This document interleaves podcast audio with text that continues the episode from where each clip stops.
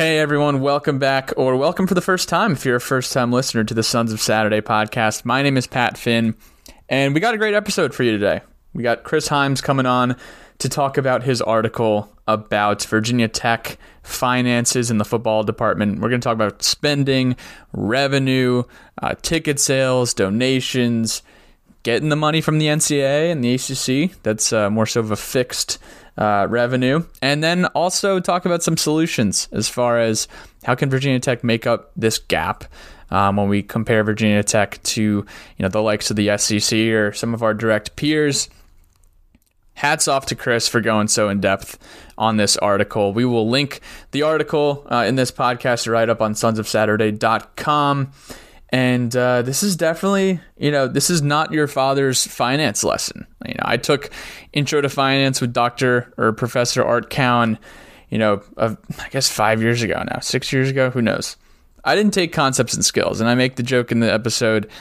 Chris he knows what he's talking about. If you want to put your finance hat on and listen along, we will definitely appreciate that. But other than that, want to talk about a few quick things.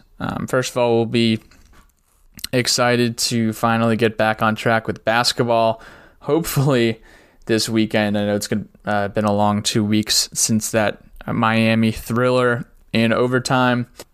Wrestling, big time victory over the Pittsburgh Panthers at Castle Coliseum this past Friday night. Virginia Tech has claimed an ACC championship for duels in 2021. So that's exciting. ACCs are coming up next.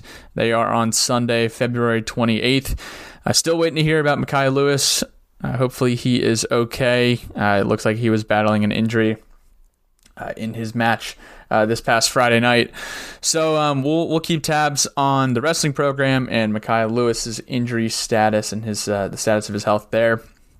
Softball had a big time 3-game sweep of Kennesaw State this past weekend, which is always exciting. Women's lacrosse, big time victory over Liberty in their first game of the year this past weekend. I know their match against JMU has been postponed due to COVID. Related incidents there, COVID protocol. But, this is the transition season. We got a lot of winter sports. We got spring sports starting up. The scribes are cooking up some baseball commentary, which should be coming at you soon. But, last thing, want to give a shout out to the Hub Blacksburg. The Hub apartment homes in Blacksburg, Virginia live at the Hub on campus. This is next level student living. There's a lot of nice places around Blacksburg that you can live, but you're not doing it right if you're not signing your next lease at the Hub Blacksburg. They have state-of-the-art study rooms, hot tubs, that's right, HOTTUBS, hot tubs. Wind down after your exam in the hot tub. Check out the Hub on campus in Blacksburg, Virginia. Go over there, check out the Moke. It's a cool, I don't know how to describe the Moke, honestly. You got to look at their Instagram page. Follow Hub on Campus Blacksburg on Instagram. Tell them the Sun sent you if you are signing your next lease at the Hub Blacksburg. But other than that, we'll break it down. Here's the 555.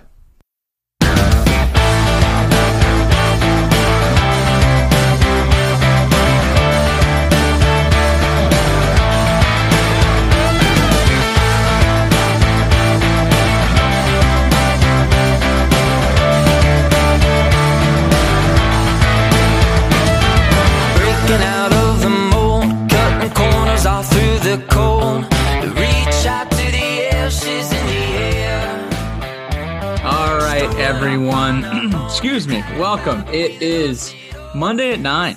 I bet these Monday night 9 p.m. games are about to tip off.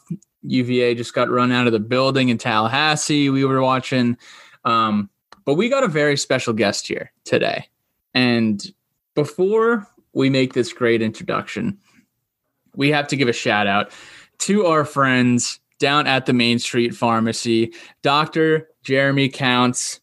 I mean, have you ever seen such a smiley guy? You could see him smiling underneath the mask. I mean, that's when you know.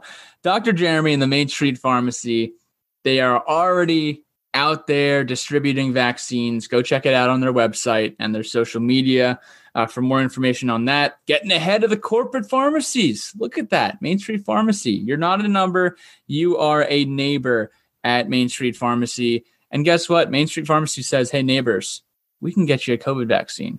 Head on down there. You know, pick yourself out a Sons of Saturday t-shirt, a flag. We got those down there. Or even if, you know, you're just stopping in for some Pepto-Bismol, you know, maybe you got an upset stomach, maybe some Tums, chewing gum, you know, anything that you can get at a pharmacy, you can find it with Dr. Jeremy. So head on down there. All right, let's jump into this. We have a very special guest on, Scribe of Saturday. Now, we launched the Scribes of Saturday in July when we launched the website, and it was incredibly exciting. And, you know, we kind of just put our feelers out there and said, if you want to write for the Sons of Saturday, please hit us up. We know that there's a lot of Hokies out there who want to tell a story. And this is one of our best scribes here, Chris Himes, King Storyteller, the Elder Scribe, as some might know him. I'm going to read his bio real quick. I'm going to read the bio, Chris. And then, you know, we could fill in any gaps, anything that we might have missed. But Chris Himes, the Elder Scribe, after a decade of military service, earning my master's, a short stint in marketing, joining an NBA site to write about hoops, and working in local government. Logically, the next step was to join Sons of Saturday.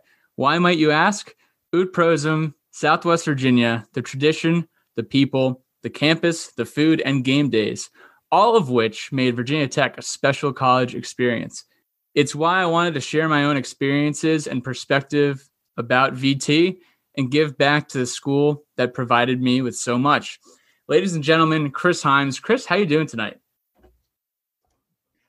Doing great. No, it's an honor to probably be what will go down as the lowest possible kind of the absolute basement of a guest that you can have on the podcast. That's great. No, I'm really, from a self-deprecation standpoint, it's an absolute honor to be here to grace the absolute Hall of Fame level of personalities that you've had on before me. So I can say that I've been on the same podcast as Chris Long. So there you go. Love that. Welcome, Chris. And we're happy to have you. So long story short, Chris wrote an article last week. Well, he'd been building up this article for a while now about Virginia Tech finances. Before we get into that, quick questions here, Chris. You graduated when? 05, 06? Class of 06. 06. Gotcha. Okay. So the Elder Scribe, you know, yes. sons of gray hairs. Hey, sons of silver foxes, you know, sons of just slightly around the temples, but we're good. It's like a fine wine. There you go. So, Before we get into it real quick, favorite Virginia Tech memory when you were a student? Athletic-wise, yeah. You know, probably two game day experiences that were tremendous were, one, it was the hurricane game against Texas A&M, absolute downpour. It was awesome. There was just a crazy experience to be a part of that, and you know, the outcome of the game, like, it didn't really move the needle nationally. It wasn't one of those ones that got like a supreme amount of attention, but it just to be in a crazy weather game. But obviously the 03 Miami game, you know, that'll go down as the hallmark of the greatest in-game fan experience of all time.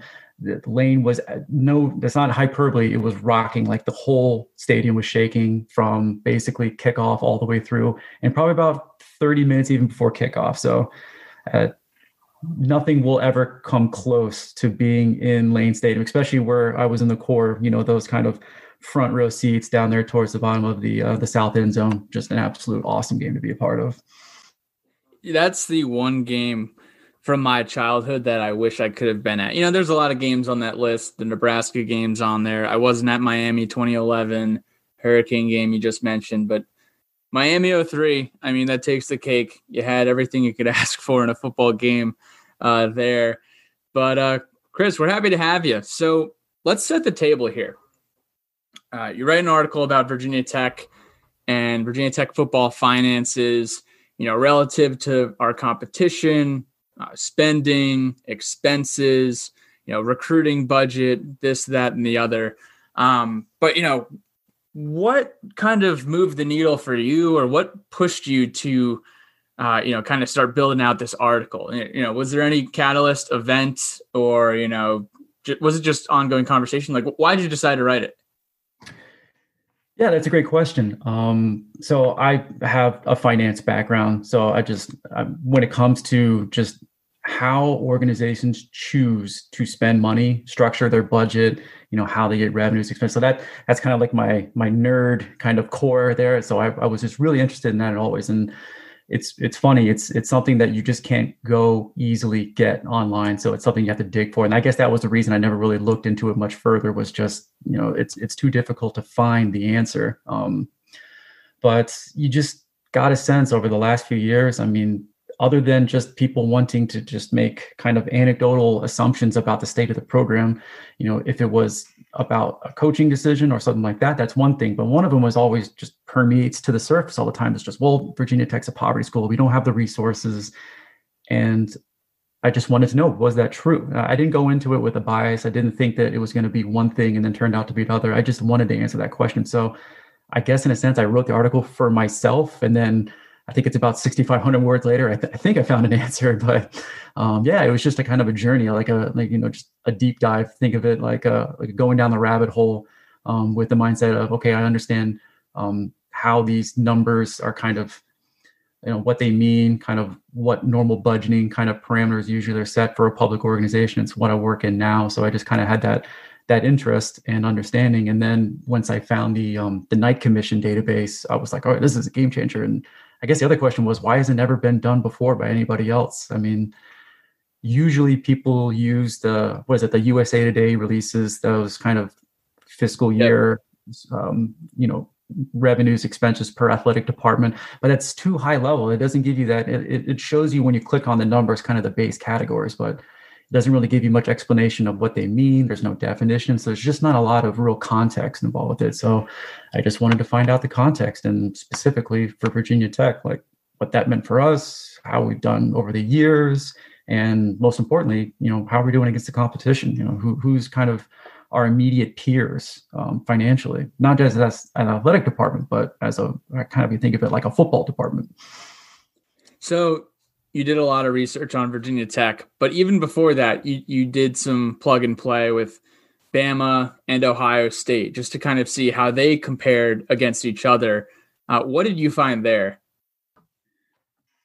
Yeah, just if there's any going to be, I don't know, any kind of just a lead into it, I just figured why not use the two teams that just played in the national championship? Like, it's the fresh in everyone's mind. You would think Team A, Alabama, is, you know, one of the elite, obviously, programs, but are they one of the elite spenders? You know, what are they doing? And then Ohio State, same thing.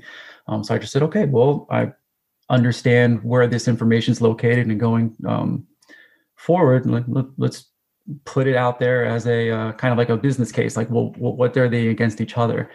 And the interesting thing was just how much more Alabama spends than even the, quote unquote, their elite peers. And now there are teams that are close to them in the kind of top five, but they're not the teams that you would expect.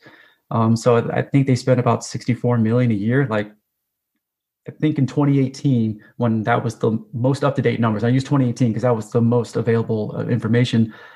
Tennessee, Arizona State, you know, Florida State, and then I think the one team that kind of showed it was Texas A&M, which I would hope so, because I think they're right up there with Texas, with one of the highest grossing athletic departments in the United States, but those were their immediate peers. Ohio State was actually like just barely in the top 10.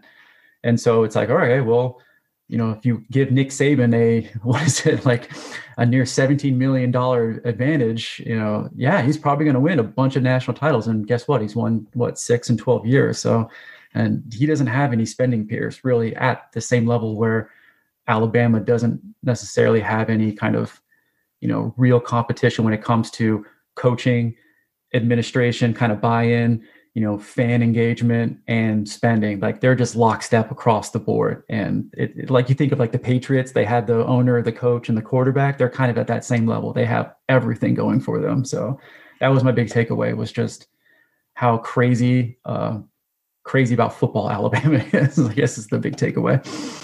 Yeah, like today we hired John Tenuta, and he's going to be like an analyst role. Alabama's got what, 10, 15, 20 John Tenutas on their staff? I saw that they have 10. Now, they don't give you the bios. You don't necessarily know kind of where these people are coming from, but people just assume that, you know, Nick Saban has, you know, 30 plus people on his staff. Well, you can go on their site. He doesn't. I think they have, just for their football operations, 40 personnel kind of earmarked within the football quote unquote department there. It was 10 on-field coaches, which is an NCAA, you know, I believe set cap. They have two, you know, those kind of quote unquote special assistant to the head coaches or the associate type head coach, kind of like what Jerry Kill was for us last year. Then they just have a pool of people for their football operations. They're obviously they're recruiting. I kind of mix recruiting, player personnel, player development, kind of in that same group. And then the rest of the 10 was all just football analyst was the name of the position, and how that differed from us. You know, we, if you look at our total football staff, it shows, including the coaches, 37. So it's 37 versus 40. I'm like, okay, cool. Yeah, we're right there. That's crazy. And I didn't think that we'd be anywhere near that. And then you look at the categories of positions and it's like Alabama, it's all football. There isn't any mixture of anything else. And then for us, you know, you have our strength and conditioning staff and you have some medical staff support in there. So really 37, you know, you take out those 8 positions, you know, now you're down to 29. So our football staff, this includes coaches, recruiting, operations, were 11 people behind what would be kind of considered the gold standard of a football operations department, which is Alabama. So the real gap is 11. So there's some interesting just differences for how athletic departments and how football departments choose to structure their organization. And, you know, we include, you know, strength and conditioning and medical support staff, and certain schools don't. I don't know what that means for their overall kind of budgets because you don't get that kind of breakdown of what's associated with their football spending. But I just thought that the structure of the departments was interesting and also shows our room for growth. Hey, we are 11 support staff positions behind, I guess with, I guess we can call him Coach Tenuta now. We're what, 10? We're 10 behind Alabama. So that is our room to grow. And that can be more operations, that can be more recruiting, that can be more support kind of analyst jobs, but that just shows the gap, you know. So that's good. That's good to know where you have room to improve. So as we get into this here, we're going to approach it with some structure, Sons of Structure. Chris, you had 3 parts of the article. So we'll kind of break this podcast here down into 3 different segments. Part 1, what are the major sources of revenue for Virginia Tech's athletic department budget? Part 2, how much does Tech spend as an athletic department and on football? And where does it rank amongst the competition? And then part 3, which is my favorite part, what strategy would yield the biggest effect on Virginia Tech's total revenue? And if implemented, how would it impact the football team's budget or the football team's total budget? So we'll take this from the top here. Major sources of revenue for Virginia Tech's AD budget. Chris, talk to me about the big 3, NCAA media rights, donations, and ticket sales.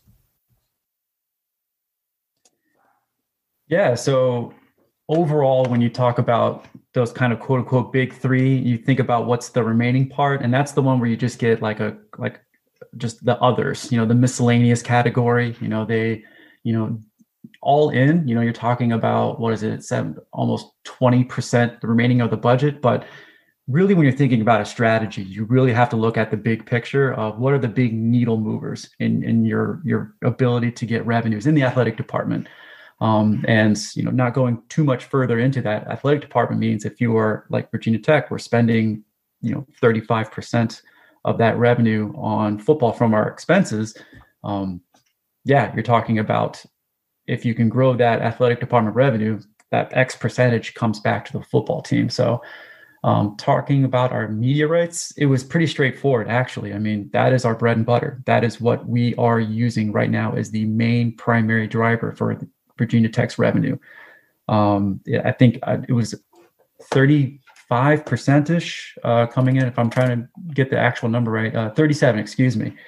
But it's been the one where you've seen the actual growth of the revenue curve over the last 15 years match the growing curve of the actual NCAA kind of TV media rights. So what that means is this is what you're getting for obviously your media deal. You're getting that for your conference distribution. So if at the end of the year, kind of that works in all professional sports, the payouts go evenly distributed across all the conference members.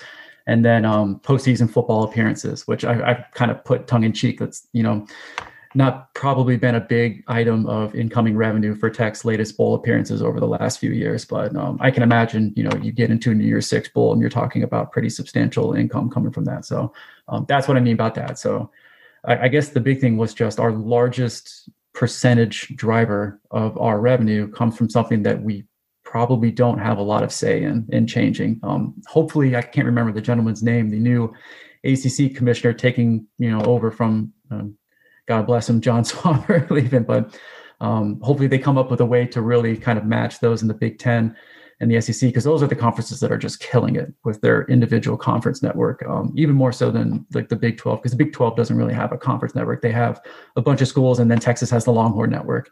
And then Pac-12, it's always great to kind of, you know, make fun of the one conference that's doing it worse than you are. And the Pac-12 is just so far behind the eight ball as far as their ability to harness conference kind of TV media deal. So at least it could be worse, I guess, in this case. But right now it's good. I mean, that's where we're getting the bulk order of our revenue from. And because it's a more consistent source, it's probably interesting to know what is really supporting that. Is it like, what expenses is that really supporting? You know, because donations can kind of fluctuate year over year, but if revenue from TV deal is just a constant, just a known number coming in, you know, you can really make some like bigger position changes that way. Like if you're going to fund for new coaches and something, it's probably good to know that that number is going to keep growing, and hopefully it does. Tell me, because I know outside of the big three, there's, you know, this big pool of other revenue, which is broken down into several different tiny subcategories. Where does the Virginia Tech contract with Nike fall on this pie chart? It was unclear, but after looking at it, I'm almost certain that it comes from our kind of corporate sponsorship, advertising, and licensing deal, which I mean, like I said, I used some tongue in cheek in the article. This is one where we're not doing well. I mean, I didn't use context against other schools, but I figured who has a really strong brand that's in the ACC, and obviously Clemson with the Tiger Paw, they have one, but you know, one that we have been talking about more and more so because of how much they're crushing on the recruiting goes, UNC. So they have Nike, Jordan, Jumpman, you know, the Tar Heel, Carolina Blue, they have a really strong brand. And to compare, I think they were right around $10 million in corporate sponsorship type deal. So that's an $8 million gap between what we're doing and what they're doing as a school. Now you can say that the Jordan brand is pretty solid, and it's it is driven by the basketball side of the thing for UNC, but that's another one where I think UVA is even around 9 million, 8 or 9 million. So they're even beating us by a substantial margin. In fact, I thought it was interesting to use the Washington State, which has the lowest total overall athletic department revenue of all the Power Five conferences, and they're even beating us by double. So even to increase it by 2 million to match Washington State would be a win. Because you think about it, that's $2 million extra. That would be, you know, 35% of that coming back to the football team right now at the current percentage that we spend on football. So that's not nothing, you know, that's something that would be a consistent revenue source that could make some changes. That's what, you know, 3 or 4 positions that you could hire onto the football staff right there. So that's every little cent matters, I guess, is the way to take about it. And that's something that, I mean, Tech just absolutely has to do better. Yeah, we can kind of get into that a little later on when we talk about room for opportunity. But like even just looking at that, Washington State is bringing in double from corporate partnerships in Virginia Tech. Maybe it's that guy waving that flag on game day every morning. I don't know what's that doing for them, but I guess I don't know what it is, but that's how they're getting it there. Yeah, like as far as that goes, I mean, that's like along the lines with, you know, English Field having Union Park and that corporate sponsorship, is it not? You know, can we get more of that, you know, in Castle with the Carillion logo on the floor? Can we do more of that at Lane Stadium, which seems to be a lot of opportunity. So we'll talk about that a little later on here. Just to kind of give a quick kind of recap of it. The other two big sources were donations and ticket sales. Donations were one that has the most growth potential. You just look at kind of the J curve of our athletic department revenues, and what didn't move up at all really was donations revenue. And it's not something that is like a recent thing. It's something that's been happening, you know, even throughout the height of the Beamer era. So it's something that we can obviously talk about kind of in that last part about kind of what the potential there is. My big takeaway was, wow, it's always kind of been flat. You know, there never really has been this like huge response ramp up with Tech's athletic successes, particularly football successes, with increased donations over the years. So I just thought that was really interesting. And, you know, we always talk about, hey, we need to be like Clemson, IPTE, I pay 10 a year, you know, we need to do this. Well, I was more like, we need to be more like UVA, because even up into 2015 and 16, like Tech and Clemson were kind of neck and neck in donations revenue. It was only after they made the national title game, lost the first one, I believe, and won the second one, that they really just took off. Yeah, winning and being in the national title game will probably help your donations, but you know, UVA over the long run has always consistently outpaced us, and it's not like they were really good at, you know, any real sport during that same time frame. Like, they were subpar in football, obviously, and basketball. They hadn't gotten to that point where they consistently built a winner for their program, but yet they've always had, you know, a pretty substantial buy-in from their fan base in terms of donations. Now, so I just thought that was a good kind of way of altering the perception is don't be like Clemson, beat UVA in the sense, you know, don't be like UVA, beat them. You know, that's a good one, because that probably resonates more with the Virginia kind of based alumni donor is wanting to outpace their kind of in-state rival. And then tickets one was pretty straightforward as well. You can only get so much from what you have on campus to actually sell tickets to. So it's capped at the size of the venues in and of itself. So this is one where, you know, instead of thinking about how we can essentially, you know, bulldoze Lane Stadium and built a multi-tiered kind of shoe kind of thing for 110,000. It's more of how do you keep fans in the seats? How do you keep those tickets? Because you can see that without that 100% ticket sales, you can start seeing some of the kind of the drop off in, you know, the bankable number for revenues, and just knowing that Lane Stadium is the primary driver of that because it outpaces basketball, I think, almost threefold. And so that was it for as far as revenues, is like those are kind of the big drivers of where we get our revenue from our athletic department on a year in, year out basis. Yeah. And if you look, on the article, just to kind of throw some numbers at you here, prime Beamer years, 2005 to 2011, we were selling out every single game, and that would bring in $16.5 million roughly for ticket sales revenue. The waning Beamer years, 2012 to 2015, I remember the first game that wasn't a sellout. We had a sellout streak. You know, Nebraska boasts about their sellout streak. We did have a sellout streak as well. I remember when it was broken, but 2012 through 2015, 95% capacity, same 16.3, $16.5 million on average annual ticket sales revenue. And then the Fuente era began, and we saw an uptick in 2016 and 2017 with 96.1 average capacity in Lane Stadium, and an uptick in average ticket sales revenue up to $17.6 million. And now in the current Fuente era, so, you know, 2018, 2019, the last 2 years where the stadium could be filled, 89.8 average capacity, $19.9 million in average annual ticket sales revenue. So obviously the capacity, less folks are showing up. The 2019 home schedule was arguably the worst home schedule we've ever had. There was not a single night game. You know, you can't count the Wake Forest game as a night game. You can't count Pittsburgh as a night game, just because 3:30 kickoffs or 4 o'clock kickoffs after daylight savings do not count as night games. And then 2018 was just, you know, kind of an abhorrent season, but the money's still coming in. $19.9 million, obviously, you know, ticket prices are more expensive, but that is capturing more money as well. The last question I want to ask you, Chris, before we roll into part two here is, you know, in your findings, Did you see anything that stood out as far as comparing stadium capacity or, you know, ticket revenue, you know, to the Clemsons or Florida States or any other schools in the ACC, you know, the last 15 years? Yeah. I mean, for schools that just cannot change their stripes when it comes to just the shape and size and build and structure of the stadium that they have in front of them, you kind of have to work with that.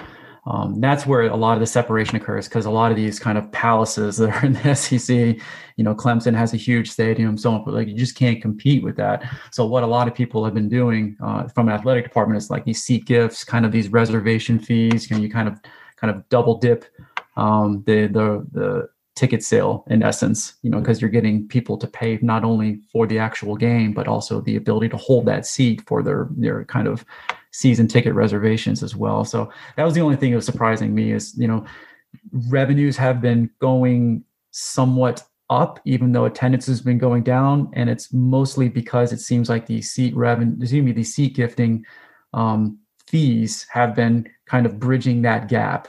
So I guess thankful for that, but it shouldn't be that. And also, like, if you had 100% at Lane, what would it be? Well, like, where could we be right now versus where we are?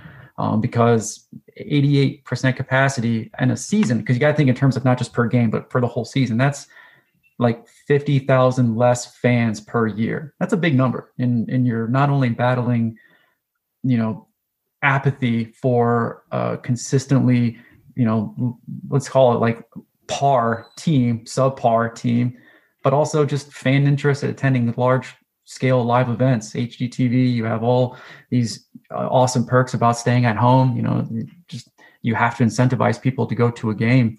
Like I said, we can talk about this later on as far as the kind of which ways we can increase it. But you know, you're battling not just like the on-field product, but you're battling just the trend overall for live sports in general. And that's not good. You know, you really have to think about really just innovative ways to make the in-game experience just that much better. Like you can't have an off-field and on-field losing strategy, I guess is the best way to put it.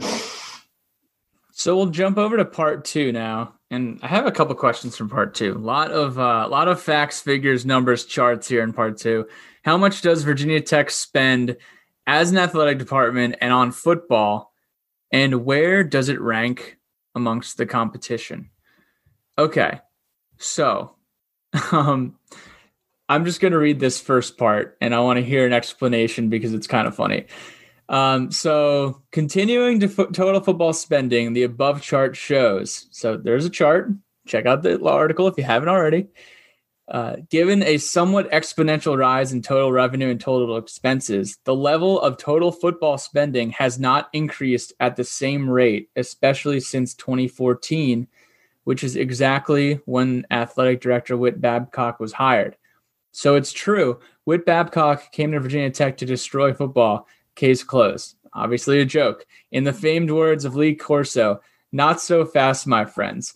All right. Talk to me about this as far as, trajectory of spending since Whit got here, because there's a lot of information to uncover here.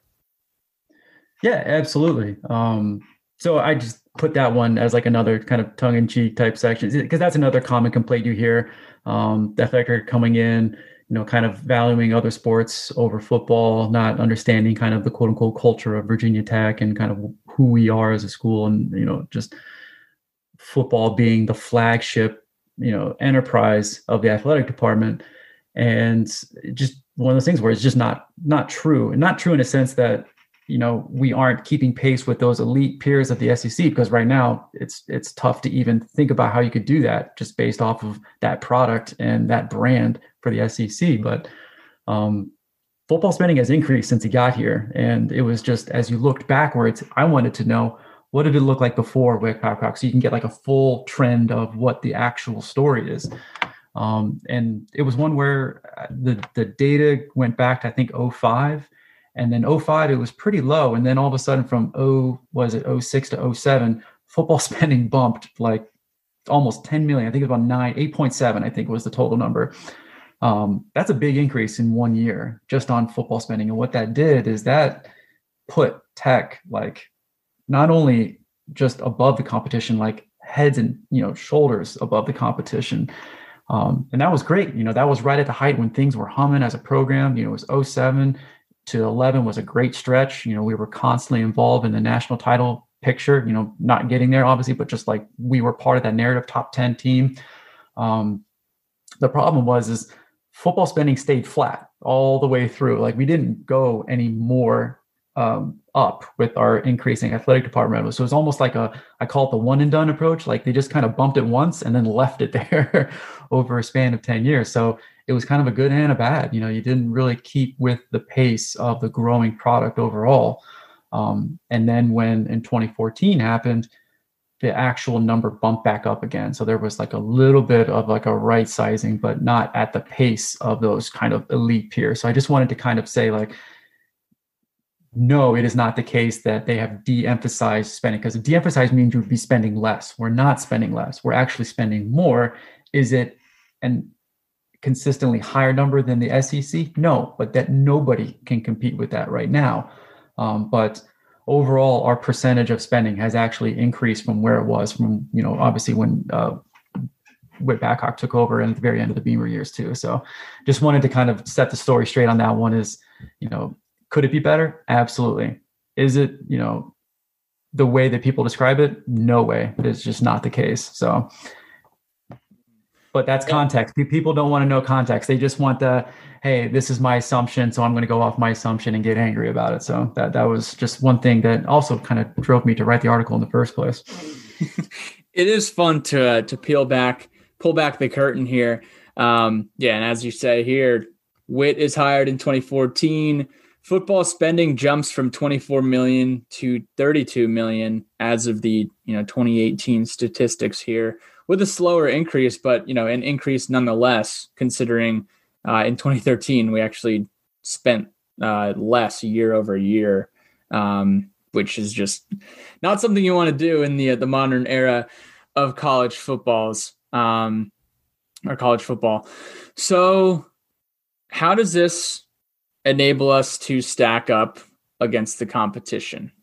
So, you know, against the SEC, the Big Ten, the rest of the ACC from 2005 to 2018, you know, we were at the top. We were spending more than anyone, you know, in 2007, and then it kind of, you know, did plateau off. And then you can kind of see the chart puts us more in the middle of the pack here once we get to 2014. But what were some of your main takeaways just looking at Virginia Tech in comparison over the last few years, you know, to some of these monsters of the rocket ship of the SEC and the like of, you know, the LSUs, the Alabamas, the Georgias of the world?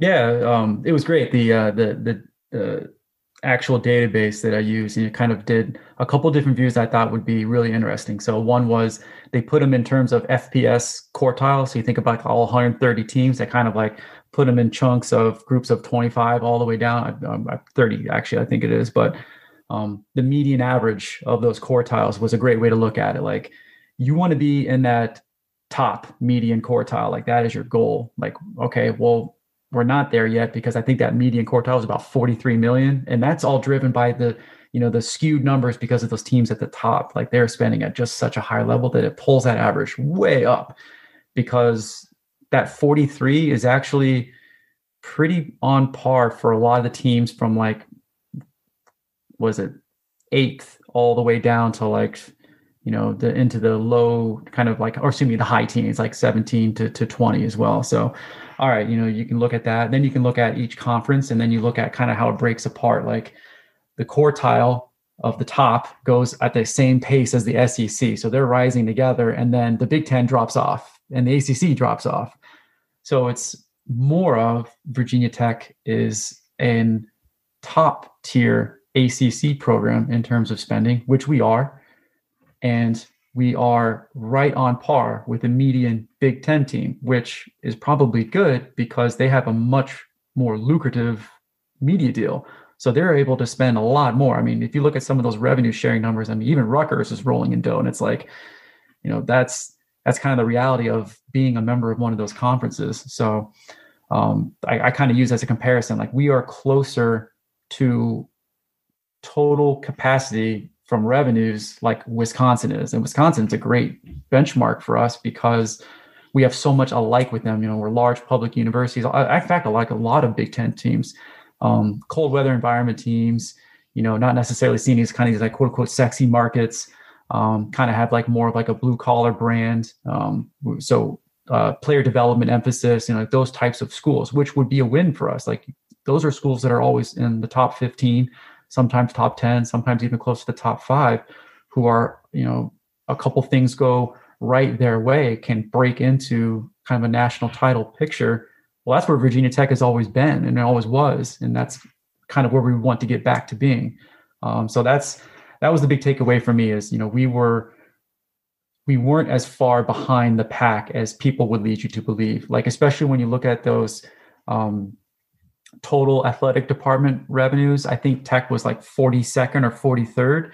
You know, we're top 25 in total football spending. So that's a pretty big disparity of your athletic department shows that you are kind of in the mid tier for Power 5 school, almost towards the bottom tier of Power 5 schools, but your athletic spending, you're in that top, you're near that top quartile, which also is another one where it's like, that means that the athletic director not emphasizing spending on football is just not true. Like, we wouldn't be in the position we're in if there was a reduction in football expenditures. Like, we're way ahead of where I thought I was, where I thought we were as a football team. So that's good news that every Hokie fan should be like, wow, we're that close.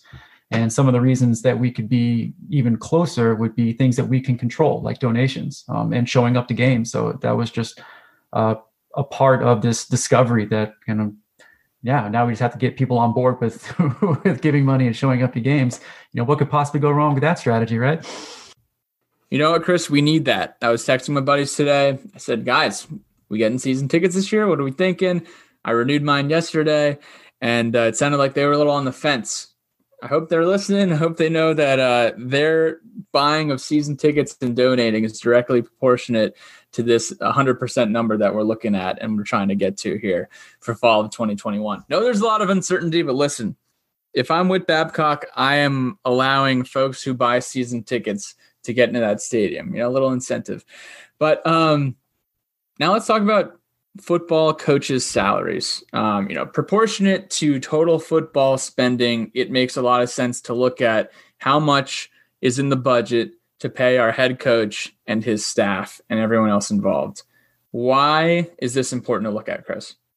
Yeah, so just looking at how Tech spends, and I'll go to the athletic department first, and then we can kind of whittle it down to football. Like, investing in people and investing in like facilities and buildings seem to dominate how almost over 75% of all expenses go. You know, there's a couple other ones related to, you know, just kind of basic operations like travel, you know, just I think a very small item for recruiting, some stuff for just kind of game compensation. There's like a couple one-offs, but people and buildings kind of drive the strategy for spending. And it's no different from football. It's just kind of pared down into a smaller circle budget from the total athletic department.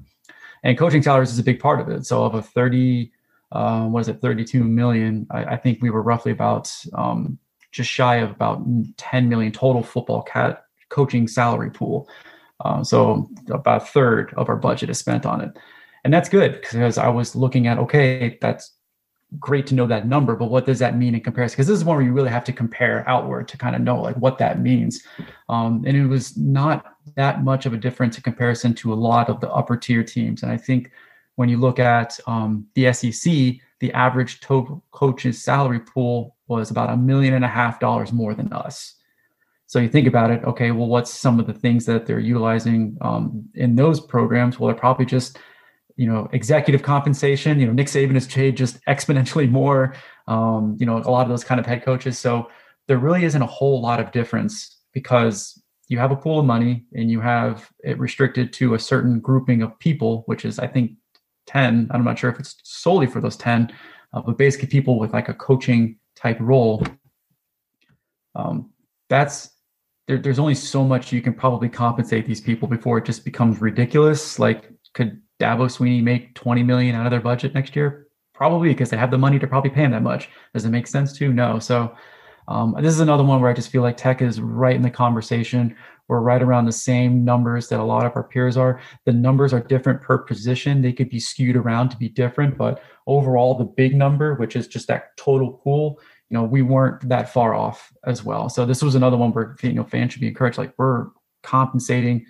Now, I did say, you know, as far as who those coaches are, that's a whole different story. But as far as how much we have available to pay them, that should not be an issue. So it shouldn't be this thing where, you know, if we replaced our coach, we can only afford to pay him like $2 million a year. Like, that's just not the case. Like, we're a school that pays them X amount of salary because that is what schools in the ACC with this much of a spending on football percentages, like, this is what we have. So like four and a half for the executive, you know, roughly, you know, just shy of $1 million or right around there for the coordinator, so on and so forth. But I was actually pretty encouraged by that because I thought it was going to be a lot smaller. I thought we were going to be well behind just based off of what you hear and read about.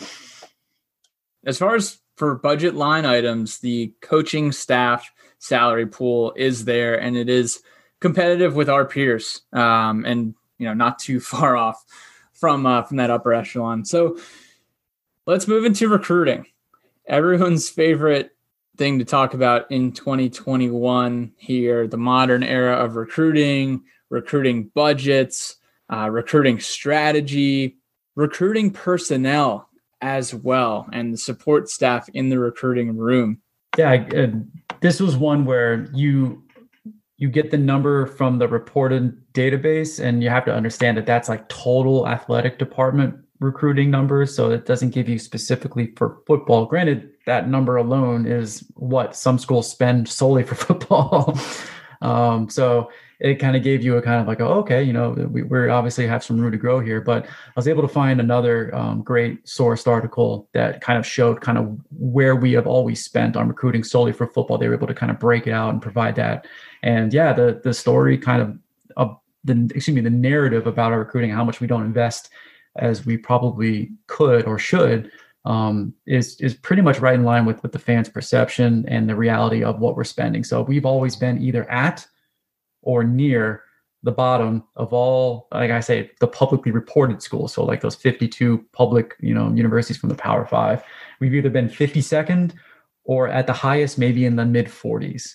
So that is our band. And that's, you know, you think about in terms of what does that mean? You know, we are, I think as of last year, about $560K total all in for football recruiting type operations. And it says it includes staff, personnel, travel, all basically anything that you would think that goes into support recruiting. That's what the actual, the line item budget definition was. So you just kind of had to make sure you're interpreting it right. But you look at the teams kind of in that top level of spending, they all average like 1.5 million and up. I think Georgia has the highest. They're like 3 million plus, which is crazy because you spend that much on recruiting and you still can't, you know, sometimes even be the best team in your own division, let alone.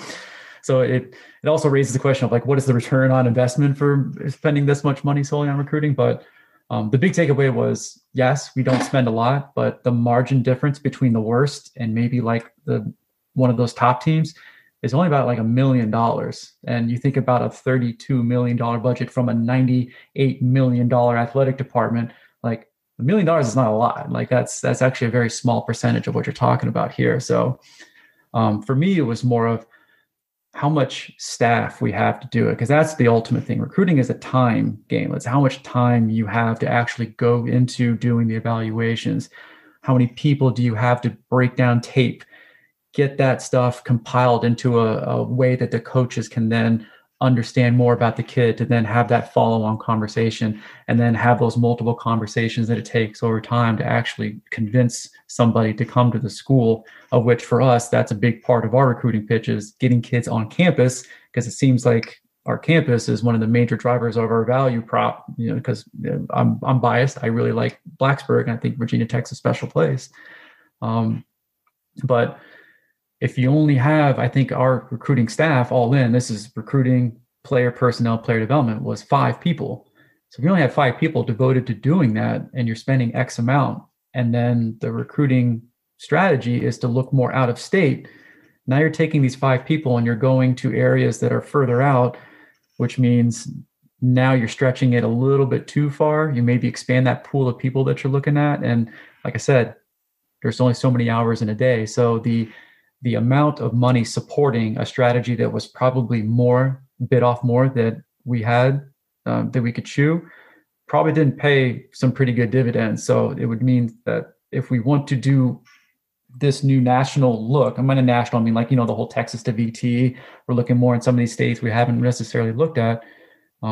You need to increase the recruiting budget, you know, to support that. You need to hire more people to do it. If that's what you're going to do, if you're going to stay in state, like Virginia Tech has always done, maybe it doesn't make sense to have a really robust recruiting department. It was interesting. Wisconsin was right there with us at the bottom, you know, but they do really well in state and they kind of stay in that Great Lakes region. They don't really do a national program. So recruiting budget should match the strategy of where you're going. I guess that was my big takeaway. And right now ours doesn't. You know, we have a national look and a local budget.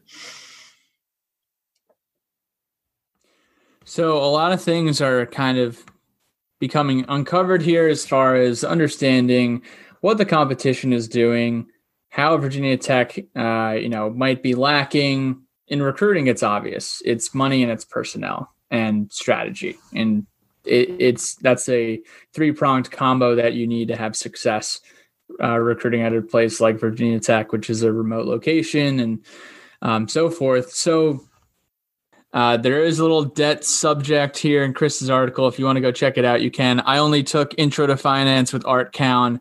I was never on the concepts and skills train. If you know about the concepts and skills, go ahead, check it out. You'll probably know what Chris is talking about. But we will move right along here to part three. What strategy would yield the biggest effect on Virginia Tech's total revenue? And if implemented, how would it impact the football team's total budget? Okay, so this is the meat and potatoes, as Chris was saying. Strategy number one. Increase Virginia Tech's total football spending percentage. We talked about this at the very beginning. Alabama is such a powerhouse because of the percentage of their revenue that they spend directly on football. Relative to anyone else, it blows everyone else away. Chris, what were your takeaways here? What were your suggestions here as far as increasing our spending percentage? So if you look back, and I mentioned it earlier, when Virginia Tech, and I think it was 2007, they got that huge bump, you know, that $8.7 million bump under Beamer in there. But that actually reflected almost 47% of all expenditures. So like we went from being, you know, roughly around that kind of like high 20s%, like that was what that bumped everything up. So I do not expect us to mirror almost a 50% spending on, like I said, it would be nice. That'd be great. You know, that'd be great for the football department. They would have almost, you know, like $20 million more to spend, but it's just not realistic. So you can't say that we can just spend like we did in that one moment in time, because that you can't replicate that.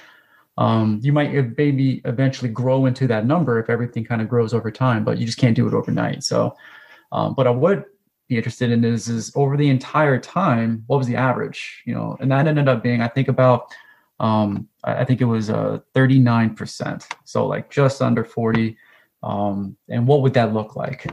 Just cause I'd be curious, you know, we spend 34.5. We'll just round everything up just to make it easy. We spend 35% today. What would it look like if we spend 39% tomorrow? And I think that increased capacity for the football department was an extra $4 million. So that can go a long ways, especially when talking about fleeting up more staff to help out with the football, kind of those analyst type positions that we were talking about, more recruiting, you name it. You know, maybe bank some of that and then put it into a new locker facility, because people seem to be obsessed with locker rooms. I have no idea why. You know, it's a weird keeping up with the Joneses with college football, but hey, sure. You know, if you need an iPod connector in your locker, sure, that sounds good. But the one thing about this is it didn't bank at all on growing the department. So you could only shift the budget number percentage around by cutting other departments out. Like, cause there's no way that you can just add 4 million to one budget and take it away from others. Cause it's leaned out. Yes, it has those big cost categories, but those all are all per athletic team. So you have 22 teams. You would inevitably have to cut teams. And that's what I didn't want to get into, because it's not my place. And I would all want to suggest that we have to cut other sports to get to 39%, because even then, what does 4 million mean? Does that mean we're going to be right up there with the other elite teams in the nation because we have $4 million to spend? No, you know, so, but it is something to understand that 39% is a number. If we grew revenues, it would be interesting to kind of as a leave behind, hey, we grow the numbers this much, we should leave behind 39% of this for the football team, because this is what they had historically, you know, so there is a precedent for it. So that was a big takeaway for spending percentages, not an overnight thing. It's like once we raise revenues. Yeah. And I wanted to kind of dig in on that a little bit. You know, one, because I was curious.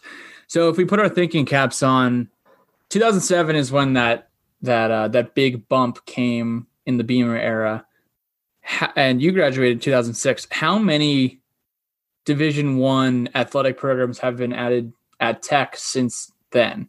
Because I know women's golf was added in, you know, 2013, 2014.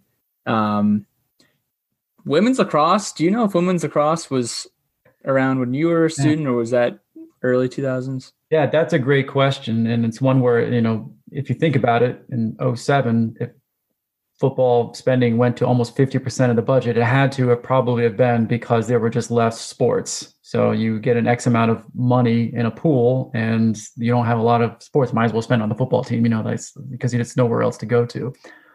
So that would be a great kind of follow-on thing, is just what has been the progression of the additions of other athletic teams that have come since then. Because, yeah, I mean, it's like I said, revenues have gone up, but expenses have gone up as well. So it would be interesting to see what those different ones, and also how much are they actually? I mean, people talk about what the next kind of major line item on for like a team, that's the men's basketball team, but men's basketball spends I think $5 or $6 million a year. So it is dramatically smaller by orders of magnitude than the football team. And that's the second biggest sport. And it is exponentially smaller from there. So if you want to free up 4 million, you're probably cutting like 7 teams if you think about it. So it's probably, I mean, there are certain people out there would probably support something like that, but I don't, because obviously what is it? You look at I can't remember what Clemson or Alabama's have that. They have less. I know they have like 15 or 16 athletic teams, and we field 22. So that's an inherent disadvantage. But for me, I go, okay, that might be what the actual number is for athletic teams, but why can't we just concentrate on growing rather than cutting? Like if we grow it enough for everybody and everyone else stays the same, maybe all additional revenues then go to the football team, because maybe the men's tennis team doesn't need, I mean, shout out to anybody on the men's tennis team, but I'm not going to disrespect you here, but you know, maybe they don't need a percentage of that additional revenue growth to be, you know, to float their operation. They just don't need it, you know? So yeah, why not? Why not think about it in terms of how we grow rather than what we need to cut? Hypothetical number 2, and this shouldn't be a hypothetical. This is happening day over day. Increase Virginia Tech's total donations. The Drive for 25, it is getting there. If you look at when it was launched in 2016, we hosted both Brad Werthman and Evan Massengill on a few times over the last 6 or so months. Drive for 25 is slowly but surely chugging along for 25,000 members of the Hokie Club. Because I know you had a couple points here that you wanted to make in regards to the Drive for 25 and the Hokie Club and some hypotheticals. Yeah, this is the single most biggest. That's probably horrible English there. Sorry for anybody out there, but it's pushing 10 o'clock, so bear with me. But this is the biggest growth potential for Virginia Tech is growing its donations revenue, just because of where we are right now and where that ranks us. You know, when I said earlier, as far as like just UVA, I think an overall in terms of just the ACC, like we're even below the median level ACC, like, and this doesn't include any of those private schools. You have to assume that some of those people are probably doing better than us in that group as well. So of just those public schools, we were, you got to get rid of the ACC median. We were 6th out of 6 reporting public schools. Like that's not good. Like you're talking about not just getting beat out by Clemson, Florida State, like UNC also beats us out in donations. Also, another one was UNC is not as high as I thought they would be. I thought they would be a much higher, but we're kind of on par with that like lower end. And I have, like I said, I have to assume that some of those other schools are doing pretty well too, but just total donations overall for across Power Five football, like we are underperforming. It is not something that anybody should be continuing to take lightly. Like we need an aggressive strategy to correct it. And the Drive for 25 was that. I mean, obviously when Whit Babcock came in, like that was the first thing that kind of came out of, that, kind of influx of new perspective. With me though, I thought that as a marketing ploy, it was smart that it used that 25 number, but 25, like what does having 25,000 active alumni in the Hokie Club mean? It's you think of those old PBS pledge drives, and I even mentioned in the article, they always talk about getting to a number. And to me, it makes sense to connect people with a number that shows them in relation to their competition, especially when you're talking about how people get excited about football, like showing them how far behind you are from who's in front of you and then who you want to be in front of. And then connect them with that goal. Like, hey, we can get there. We need your pledge. Like, IPTE, if you think about it, is based off of I pay 10 a year. It sets the minimum standard number. It doesn't say we need 25,000 donors a year. It tells them, hey, we just need your donation of at least $10. Now, granted, they get probably donors that donate exponentially higher than just 10. But that's kind of what would be like. Drive for 25 shouldn't be Drive for 25,000. It should be like Drive for at least giving $25 or something like that. I don't know, just like a value prop. Because right now there seems to be a disconnect in terms of what the goal is, which is, yeah, you want 25,000 active donators.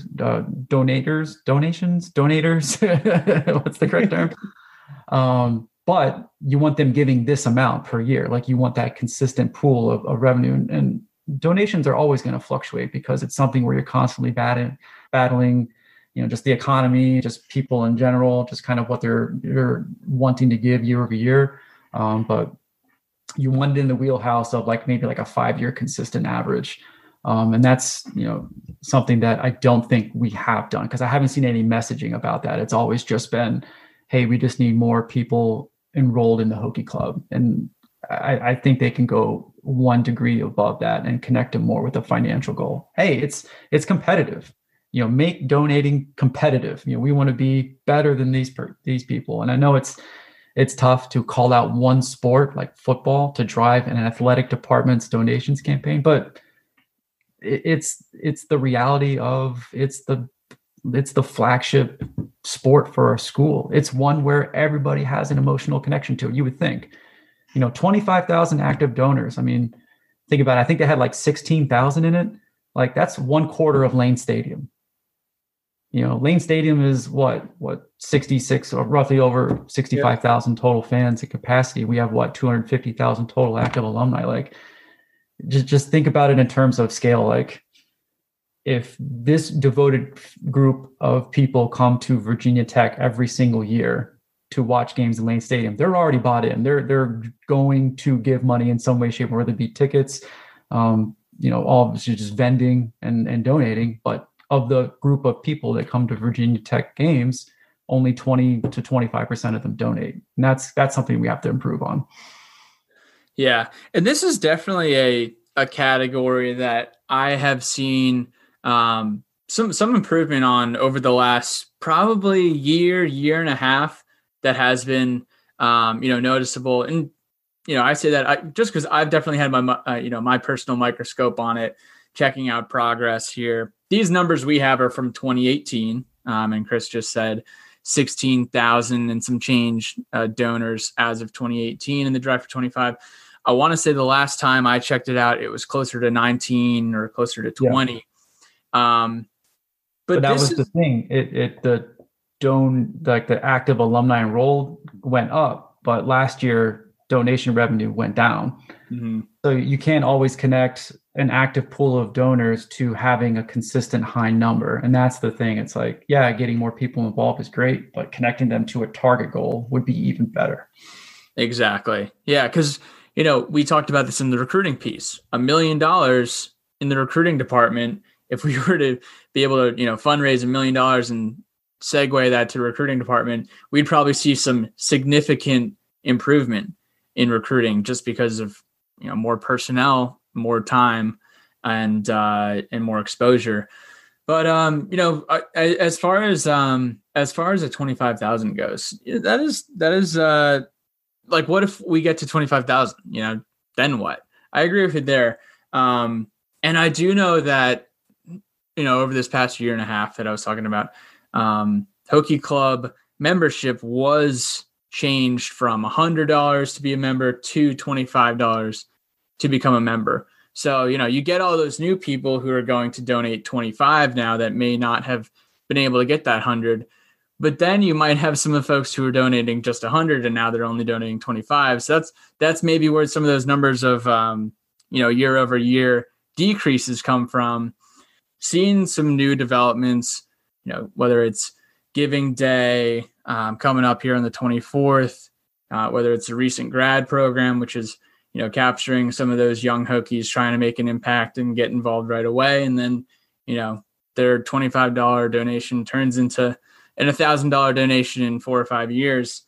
That's been good to see. But yeah, I definitely agree with you as far as, you know, what can we make this towards? Can we donate specifically toward, you know, equipment in the locker room? Can we donate towards a new recruiting staff position? You know, that's, people want recruiting results right now. Well, that's the thing too. And I don't think it's just, those are all great kind of immediate marketing kind of ideas as far as how you structure a marketing campaign around. But the one thing that seems pretty consistent across the board is just the general level of, Virginia Tech didn't necessarily have like a culture of giving across the board for the last 15 years. So you're also combating that. Like, how do we get people to then understand that now they have to give to keep pace? And that's like the big thing. It's, you got to somehow engage people who have never shown the propensity to be engaged when things were just the absolute peak of how they were. Like, I think I pointed to it in an article, you know, even throughout those years when we were making consistent bowl games, like through a NCAA men's basketball Sweet 16 appearance, you know, through just general growth of the school. Like, the school has actually grown exponentially, you know, over the last 15 years, as far as like total enrollments. That means more total alumni. Like, I think our 250K area is like, what, 250K active living alumni has probably gone up to a substantial margin, even over the last 5 years. So everything pointing to growth, and yet growth has not happened. So we need to kind of think in terms of, I mean, maybe a little bit more outside the box. Like, what are some other value props that you can get? Because in order to get people to give a little, you have to kind of give them a little. And maybe some of those traditional incentive programs maybe are not working out. That's why I feel like activating fans at Lane Stadium would be really smart, because you already have a group of people that has shown up. They're already there. You know, you're not just sending out an email kind of saying, hey, push this button and click and donate.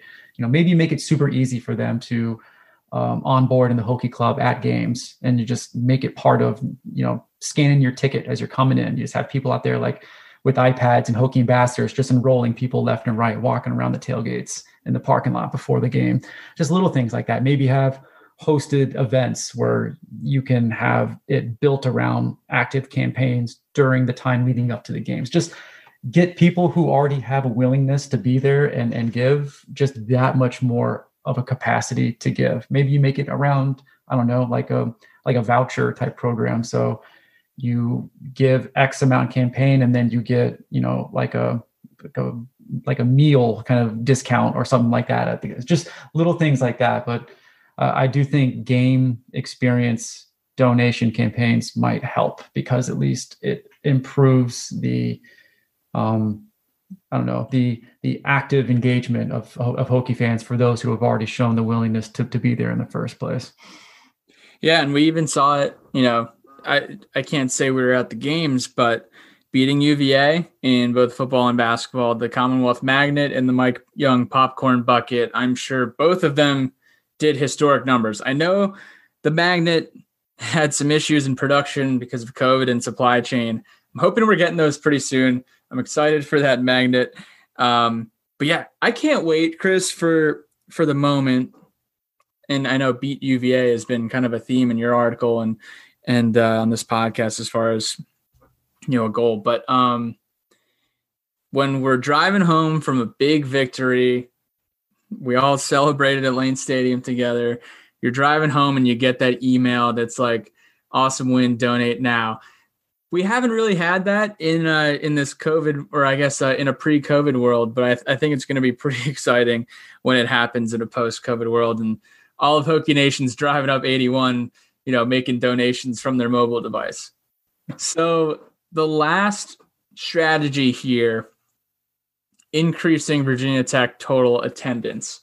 That's not necessarily adding a wing on the Lane Stadium or expanding it, more so how do you take that Lane Stadium atmosphere and re-energize the fans that are making up Lane Stadium? So not only, you know, that 89% or what number, 88.8 that's going in today, enhancing that current 88.8%, but also how do we get that remaining, you know, 11.2% in the doors? But yeah, Chris, we know you got a marketing background as well, not just finance, and there's a lot of fun on here.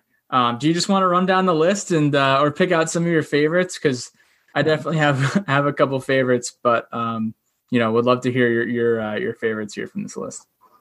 Yeah, it essentially was just make the games more fun than just what the atmosphere itself presents. Because the issue today is, you know, we've talked about it before, the games that we have on our home slate inherently make the atmosphere less fun, you know, especially if it's like a Dame game at worst, noon kickoff.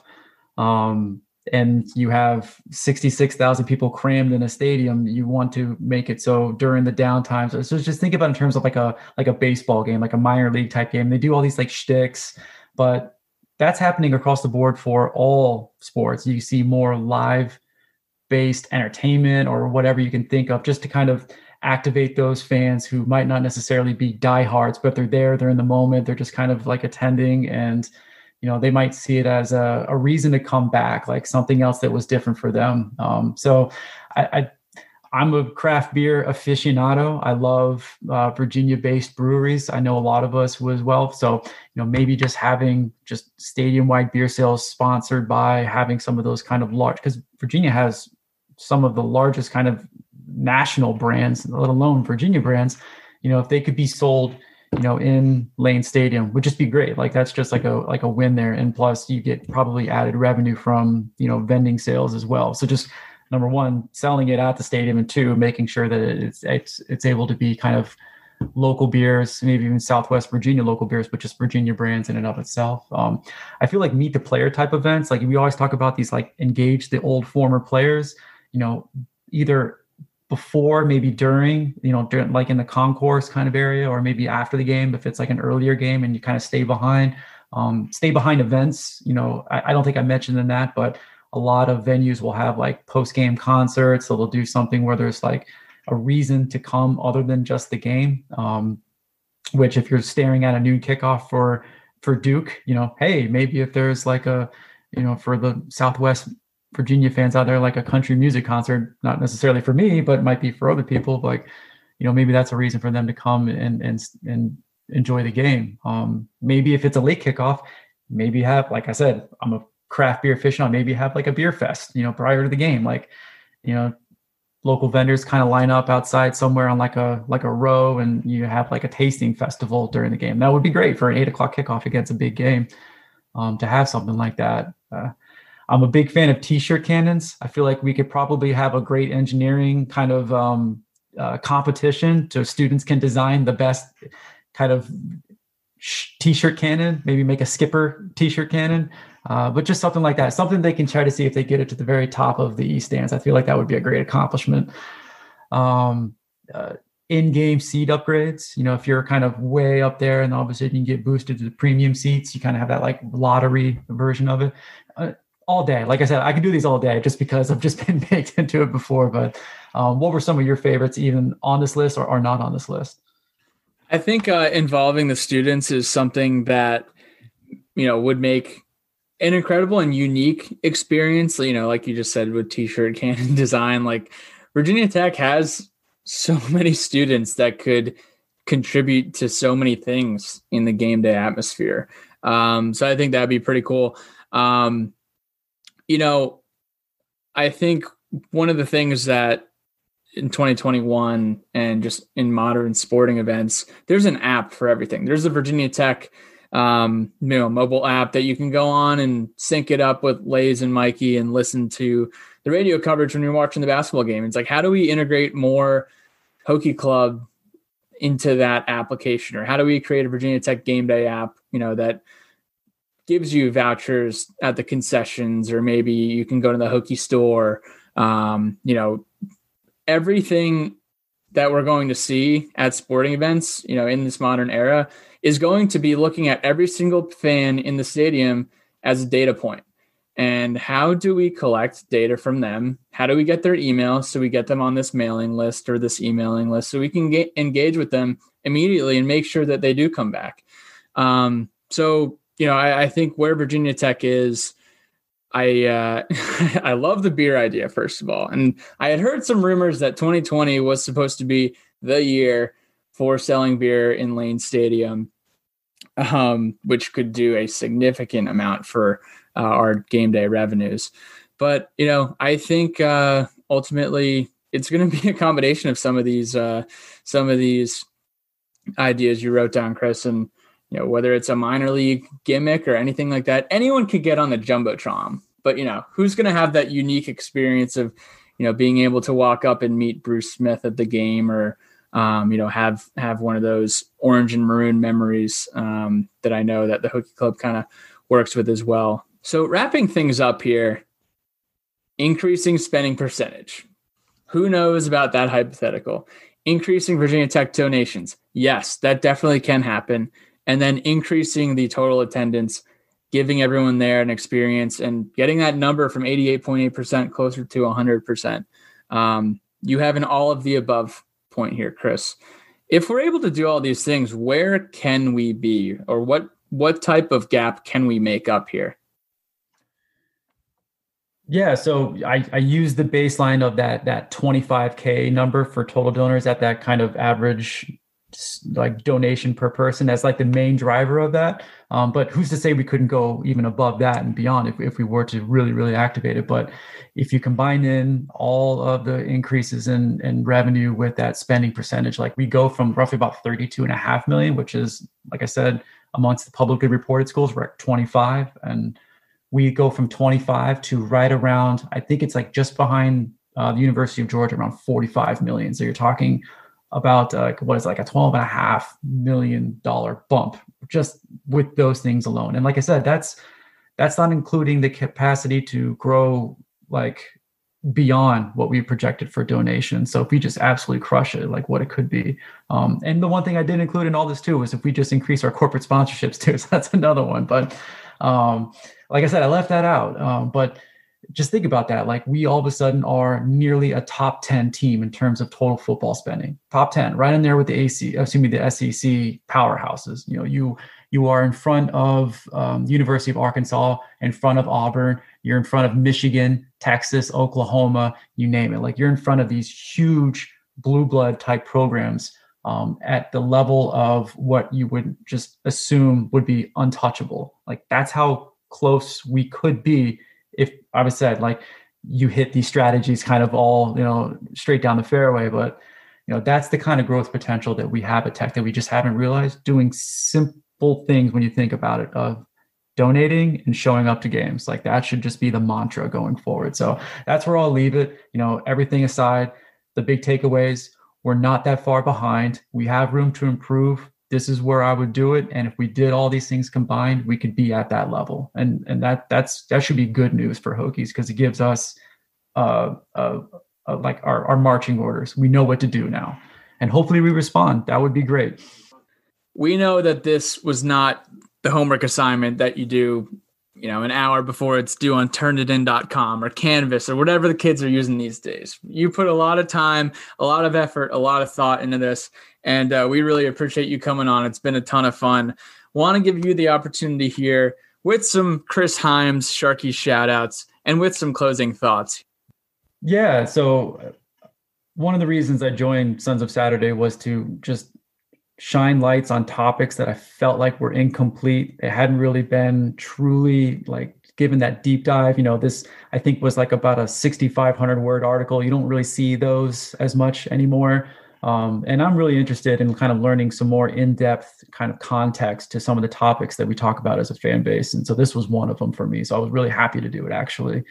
Some other things I wanted to look at, I was actually really curious about the kind of pipelines of high school talent coming from Virginia schools. So looking at it in different ways of, you know, who kind of owns the title belt of being kind of the best source for Virginia high school into the pros type talent. So we'll see if we can get that put together here shortly, but hopefully that's going to be a lot of fun. I'm going to try to pair up with another scribe, Sam Jesse, to help me out with that one, but we're going into the details right now, but hopefully that'll come out and that'll be a lot of fun. It's just more of like a, you know, just like a local look at, you know, maybe by high school area, region or something like that. But who, like we always say, like the 757, well, are they really the top kind of pipeline? We'll try to figure that out.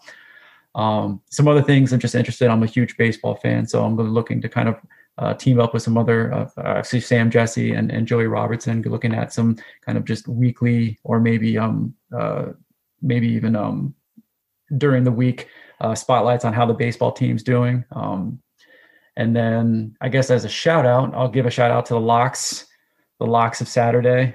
We stayed committed throughout a COVID kind of just tough season to call like spreads. It was impossible at some points just because of the shifting amount of players kind of either available or unavailable. So we got through it.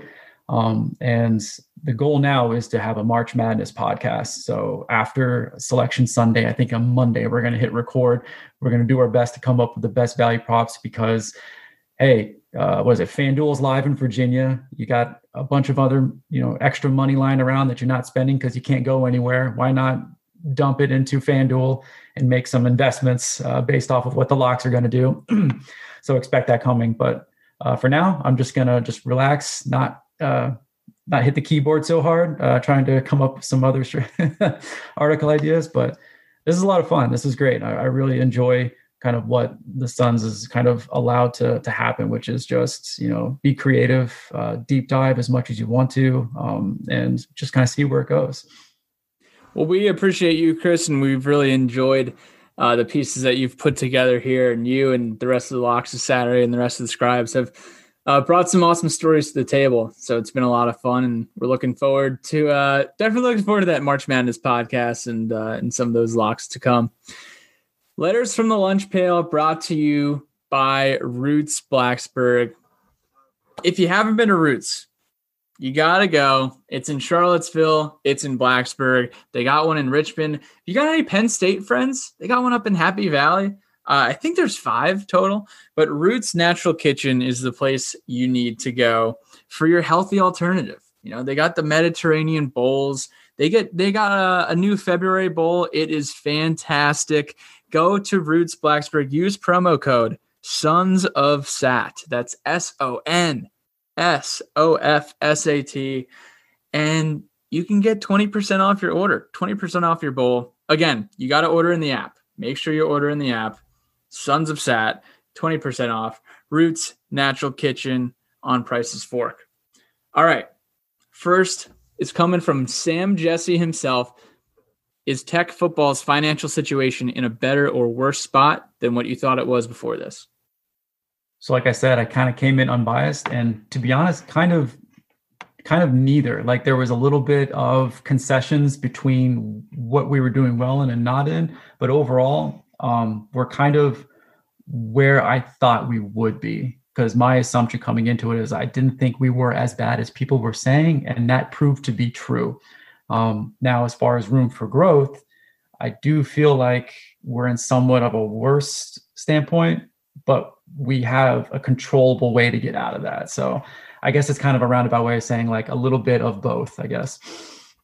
Controllable way to get out of it. I quote the last sentence, the numbers don't lie. And right now they are saying all you have to do is show up and support the team. Check out the last couple paragraphs. It's all, you know, it's numbers. It's factual. Robert Irby, not including yourself, who is your favorite member of the Locks of Saturday? Can I say no comment? Are we good? No comment. No, I'll give it up to my man, Sam, just because he hosts the show. Some level of efforts required. He's kind of like Tony Reale on, Around the Horn. He's kind of just prompting us what to say around there. So just because of that effort, I'll give it to Sam. Love that. Sam does a great job with Locks.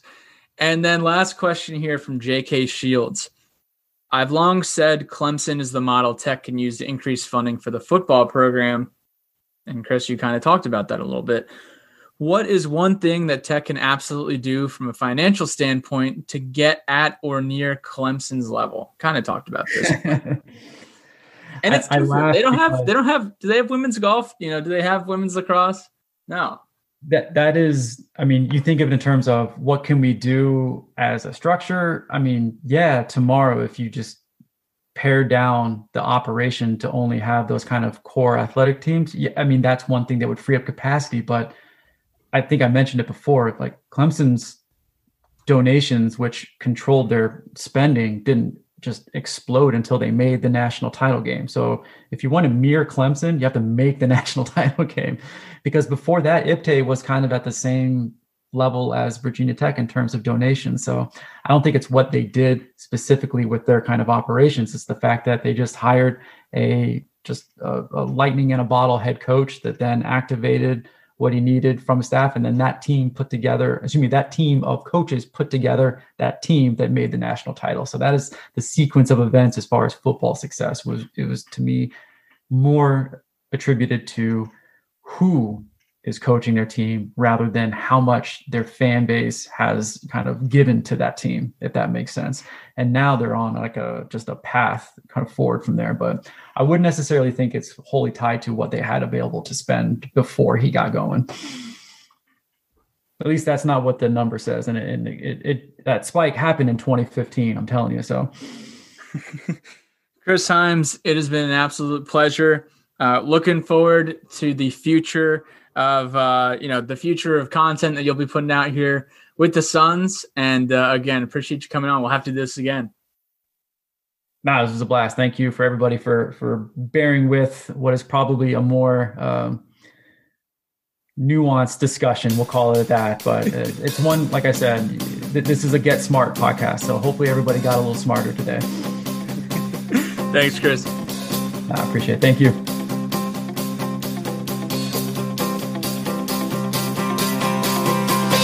Time to wander, tripping in the sand. We smoke out windows, drink till we can't stand. But I saw you dance like you want to in my head. And all that she said is, oh, I know just what you're thinking. Please don't go, just let it sink in. Trash your friend's place, wake up the next day and do it again. And all that she said is,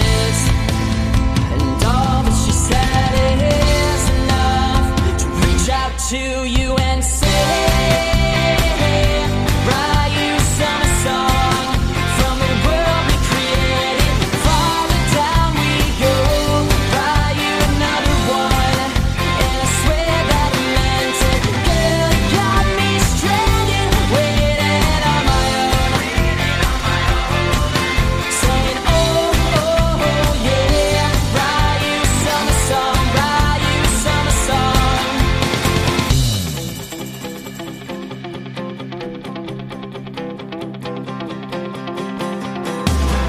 Take a hit, it's